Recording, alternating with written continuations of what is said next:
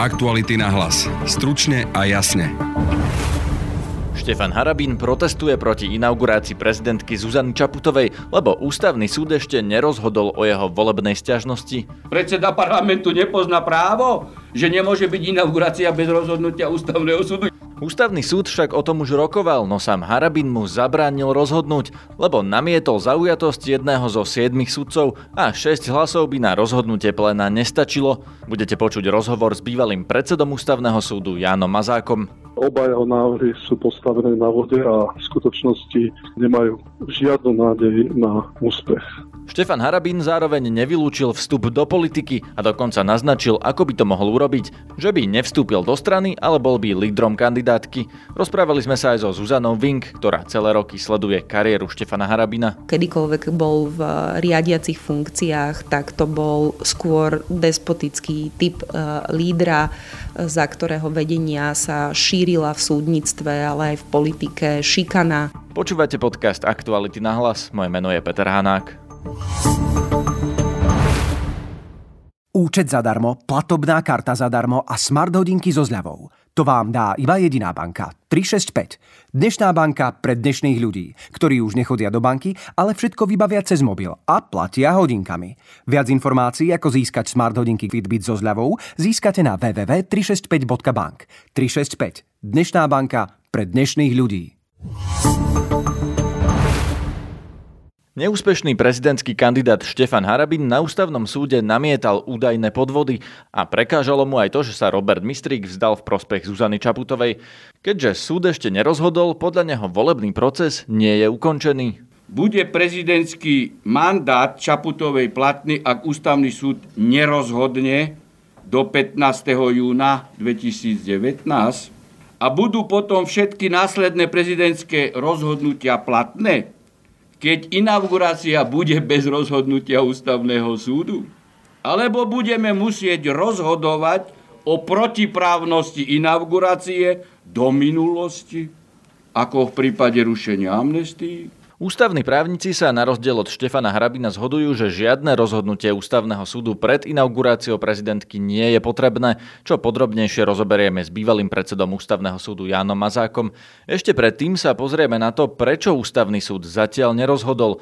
Sedemčlenné plénum k tejto otázke zasadlo včera, no keďže Štefan Harabin namietal zaujatosť jedného zo sudcov a plénum potrebuje na rozhodnutie 7 hlasov, súd rozhodnúť nemohol. Štefana Harabina sme s tým konfrontovali priamo na jeho tlačovke. Tu je jeho odpoveď. Ja ako občan a prezidentský kandidát mám právo na funkčný a obsadený ústavný súd. A to, že ho ne, znefunkčnili politici, aj pán Kiska, to nie je moja vec. To nie je moja vec. Keďže je nefunkčný ústavný súd, tak sa to musí všetko odložiť. No a kým bude funkčný, rozhodne sa o ústavnej stiažnosti. Čiže ja som nič nespôsobil a vy si e, zoberte e, ešte do úvahy inú situáciu. Ústavný súd v plene má byť 13 členný a rozhodovanie e, ústavného súdu je väčšinové, nie 7 členov. Pán redaktor, možno z neznalosti ste dali takúto nefundovanú otázku. Ústavný súd, pán Harabin povedal, že... E, ústavný súd, e, kto je ústavný súd? Sedem členy. Sedem členy ústavný súd, pán redaktor. Čiže pokiaľ hrajú všetci na neústavnosť, alebo nefunkčnosť ústavného súdu, to je ich problém, ale tým pádom nemôže byť inaugurácia, lebo sa nerozhodlo. Ja som to spôsobil. Títo ľudia nevedeli, nepoznajú právo, prezident republiky nepozná právo, predseda parlamentu nepozná právo, že nemôže byť inaugurácia bez rozhodnutia ústavného súdu. Ja podávam, to znamená, keď účelovo by to bolo, keby som to podal piatok. Ale ja som to podal v apríli. Ale oni hovoria o účelovosti vás ešte sťažnosti jeho podaní. Pán redaktor, kto hovorí o účelovosti? Tu, tu, hej. Ale nie o podaní, ale o tom... O, tom, o námietke voči tomu jednému členovi, lebo naozaj to vyzerá tak, že to bolo iba námietka kvôli tomu, aby nemohol ústavný súd... Pán redaktor, e, vy viete, že tento sudca, ktorého som namietol, je sobašný podvodník. Čiže aká účelová, tento sudca sa na moju adresu už dávno e, vyjadroval negatívne. Si zoberte, si zoberte článok plus 7 dní Aká účelová? Veď ja tvrdím, že o ústavnej sťažnosti musí rozhodnúť 13 členné plénum, 7 členné nemôže rozhodnúť. Ako to teda naozaj je, oslovil som bývalého predsedu ústavného súdu Jána Mazáka. Pýtal som sa ho, či svojou námietkou zaujatosti voči súdcovi Štefan Harabin naozaj zabránil ústavnému súdu o tejto veci rozhodnúť. Zabránil tomu a zrejme aj e, s jasným zámerom, lebo ak namietol jedného sudcu, to znamená, že e, plénum 7 členné nemôže rozhodovať, pretože ten 7 namietaný sudca alebo sudkynia, to a neviem ani presne, kto to je, nemôže hlasovať. Čiže dostali šiesti a dostali sa pod zákonné kvórum, čiže vlastne touto námietkou zaujatosti znehybnil celé plénum, nielen v tejto procesnej otázke, ale aj v otázkach, ktoré sa týkajú o návrhoch e, vo volebných veciach. Akú to vidíte logiku, že Štefan Harabin znemožnil rozhodnúť o jeho vlastnej sťažnosti? Myslím si, že posledných 20 rokov v postupoch a rozhodovaní pána Harabina som nikdy nehľadal logiku. Vždy som hľadal nejaký zámer a podľa môjho názoru úplne osobného ten zámer je, aby nedošlo e, k rozhodnutiu, pretože tie e, oba jeho návrhy sú postavené na vode a v skutočnosti podľa môjho osobného znovu odborného názoru nemajú žiadnu nádej na úspech. Poďme k tomu bližšie, čo on vlastne namieta a prečo si myslíte, že je to postavené na vode? Konanie vo volebných veciach podľa nového zákona o ústavnom súde ani zákon volebný neumožňujú preskúmavať ústavnému súdu zákonu za ústavnosť prvého kola. Čiže tam je nedostatok právomoci ústavného súdu a preto je, by bolo možné, ak by bolo teda plénum funkčné, odmietnúť e, túto, tú, tento návrh ako pre nedostatok právomoci tu druhú, ten druhý návrh je zjavne neopodstatnený preto, lebo druhé kolo e, prezidentských volieb, pokiaľ viem, bolo bez účasti Štefana Harabina. Ako chcete namietať e, nezákonnosť a neústavnosť druhého kola volieb, keď vlastne nie ste účastníkom volebného procesu? Toto sú ale skôr také formálne veci, že prečo by to mohli odmietnúť z nejakého procesného hľadiska, ale keby ste sa pozreli na podstatu toho, že on tvrdí, že voľby neboli férové. Boli alebo neboli podľa vás prezidentské voľby v súlade so zákonom a ústavou? Môj názor je, že obe kola prezidentských volieb sa uskutočnili v súlade so zákonom a ústavou. Nedošlo ku žiadnym e, pochybeniam, ktoré by mali e, rozhodujúci nejaký podstatný význam pre, pre, pre ich priebeh a výsledok.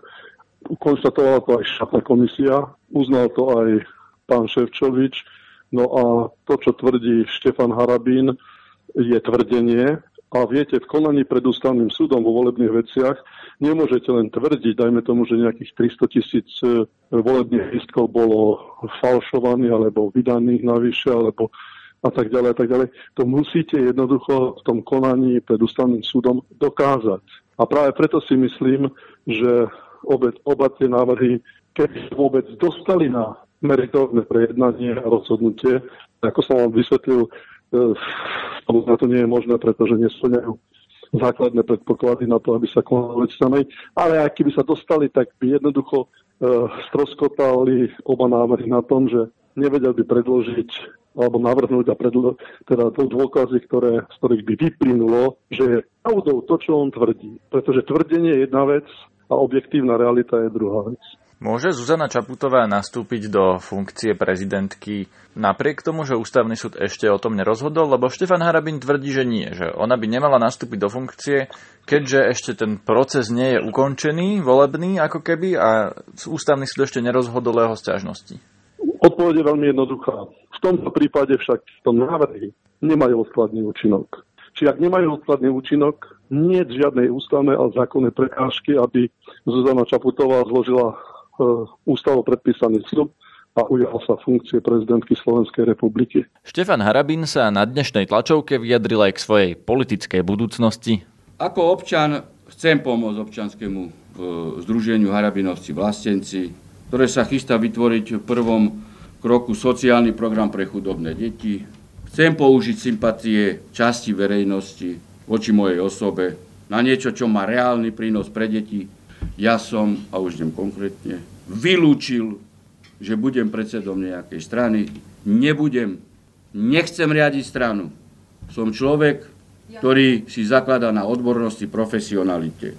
Viem si predstaviť, že by som bol lídrom kandidátky, ale nie predsedom strany. Je samozrejme, že pokiaľ by som cítil, že taká objednávka od ľudí, od mojich voličov by bola, hej, prebral by som to e, z rodinov a, e, a rozhodol by som sa. A zatiaľ to ako nepocitujem. Čo by to znamenalo a aký by bol návrat Štefana Harabina do politiky som rozoberal so Zuzanou Vink, ktorá patrí medzi najväčších slovenských harabinológov, teda sleduje Štefana Harabina už dlhé roky. Ja si myslím, že Štefan Harabin má neuveriteľný talent okolo seba pútať e, pozornosť, rozdeľovať spoločnosť a vyvolávať e, konflikty a vnímam to tak, že mu vlastne v mojich očiach, odkedy ho sledujem, ide, ide najmä o jeho samého a o jeho záujmy a tomu to dostal aj dnes. Štefan Harabin na tej tlačovke dnešnej nevylúčil svoj budúci vstup do politiky. On teda povedal, že nepôjde do žiadnej strany, ale že nevylučuje, že by mohol byť na e, kandidátke do parlamentu, že by mohol viesť kandidátku a že zároveň, že bude podporovať občianske združenie Harabinovci. Ako na to reagujete, že by Štefan Harabin sa mohol vrátiť do politiky? Vy ste to presne povedali, vrátiť vrátiť sa do politiky. Ja si myslím, že, že Štefan Harabin si urobil počas celej svojej kariéry medzi politikou a e, súdnictvom lietačky, teda e, také tie veľmi voľné priechodné dvere. Je pravda, že náš zákonný systém je na môj vkus e, a v porovnaní s inými krajinami príliš voľný a, a dovoluje súdcom príliš voľné prechádzanie medzi týmito dvoma, medzi týmito dvoma pozíciami. A myslím si, že Štefan Harabín to dotiahol do absurdnej uh, dokonalosti. A naozaj, keď sa mu to hodilo, tak uh, sa zúčastňoval s nemou politických strán, ako napríklad HZD, zhlásil sa k exekutívnej moci, k politikom, vykonával veľmi vysoké politické funkcie, v ktorých si dokonca pripravoval e, legislatívnymi zmenami posilnenie právomoci po, po návrate do súdnictva. E, čiže myslím si, že Štefan Harabín v každej, každej vyspelej krajine by už nemohol byť súdcom po, po tom, čo predvádza a akú príklonnosť a náklonnosť k politickým stranám predvádza, pretože nezaujatosť a nestrannosť je jedna zo základných atribútov súdcu a myslím si, že to Štefan Harabin už dávno strátil. On už ale tým súdcom nemusí byť, ako zvolia do parlamentu. Aký by bol podľa vás Štefan Harabín v politike? No, Štefan Harabín najmä uh, nikdy neurobí ten zásadný res, uh, taký, ktorý urobili iní ľudia, že sa vzdajú v, v sudcovskej funkcii. On si vždy uh, tú sudcovskú funkciu iba pozastaví, aby sa mal kam vrátiť. Ja si myslím, že, že Štefan Harabín v politike by bol veľmi nebezpečným aktérom práve pre jeho preukázanú históriu despotizmu, kedykoľvek bol v riadiacich funkciách, tak to bol skôr despotický typ e, lídra, za ktorého vedenia sa šírila v súdnictve, ale aj v politike šikana. Bol to človek, ktorý bol veľmi posadnutý napríklad e, zrušením špeciálneho súdu, keď to bol jeden jediný orgán na Slovensku v tom čase, ktorý dokázal zabezpečovať e, účinné stíhanie korupcie a závažných trestných činov. A vtedy to dokonca aj politicky dosiahol a Slovensko sa musel veľmi rýchlo s tým vyrovnávať. Bol to rovnako človek, ktorý zasadil celú svoju energiu, aby zabrzdil očistu a otváranie sa súdnictva. A za jeho vedenia bol najvyšší súd posledným súdom a jediným súdom, ktorý, a teda posledným súdom s výnimkou ústavného súdu, ktorý nemal elektronické pridelovanie spisov a Štefan Harabin robil všetko preto, aby sa aj na súde náhodne spisy, spisy nepridelovali. Keď ste spomenuli, že bol taký despotický v tých vysokých funkciách, viete povedať konkrétny príklad alebo nejaký prípad niekoho, voči komu bol despotický? Určite za, za jeho uh, vedenia, či už politického alebo, alebo súdneho, uh, Slovensko má niekoľko nezávislých analytických pohľadov aj zo zahraničia uh, o tom, že sa, že sa v súdnictve šíril strach, pretože sa rozšírili šikanozné disciplinárne konania voči kritikom a dokonca súdna rada pod jeho vedením chcela vyzlieť stalára Janu Dubovcovú vtedy za to, že si do dovolila urobiť na jej súde protikorupčnú anketu. Čiže naozaj tie postihy boli navrhované, boli veľmi drastické, tie konania boli bezprecedentné, to nikde v Európe nebolo vydané a slýchané, aby boli názoroví kritici takýmto spôsobom stíhaní a vystavovaní konaniam, ktoré boli neferové. Štefan Harabín má takú stránku, na ktorej sa snaží vyvracať, on tvrdí, že mediálne leží o Štefanovi Harabinovi. A ja som zvedavý na váš názor na niekoľko z nich, tak napríklad Harabin telefonoval so Sadikim. Štefan Harabin tvrdí, že s mafiánom Bakim Sadikim sa nepozná, nikdy spolu netelefonovali. Ako je to naozaj? Tam je fascinujúce na tej stránke aj to, že je tam výkričník, že šírenie týchto lží môže mať trestnoprávne e, dôsledky, čo je taká temná, temná výhrážka. Štefan Harabin neuveriteľne umne narába s manipuláciou a s polopravdami. E, je pravda, že on vyhral súd, ktorý sa týkal tejto, tejto nahrávky, ale ako je u neho zvykom, tak ten výsledok dezinterpretoval, naozaj ho až znásilnil. Ten súd nikdy nepovedal, že takýto prepis neexistoval. Generálna prokuratúra vtedy dokonca predložila číslo spisu.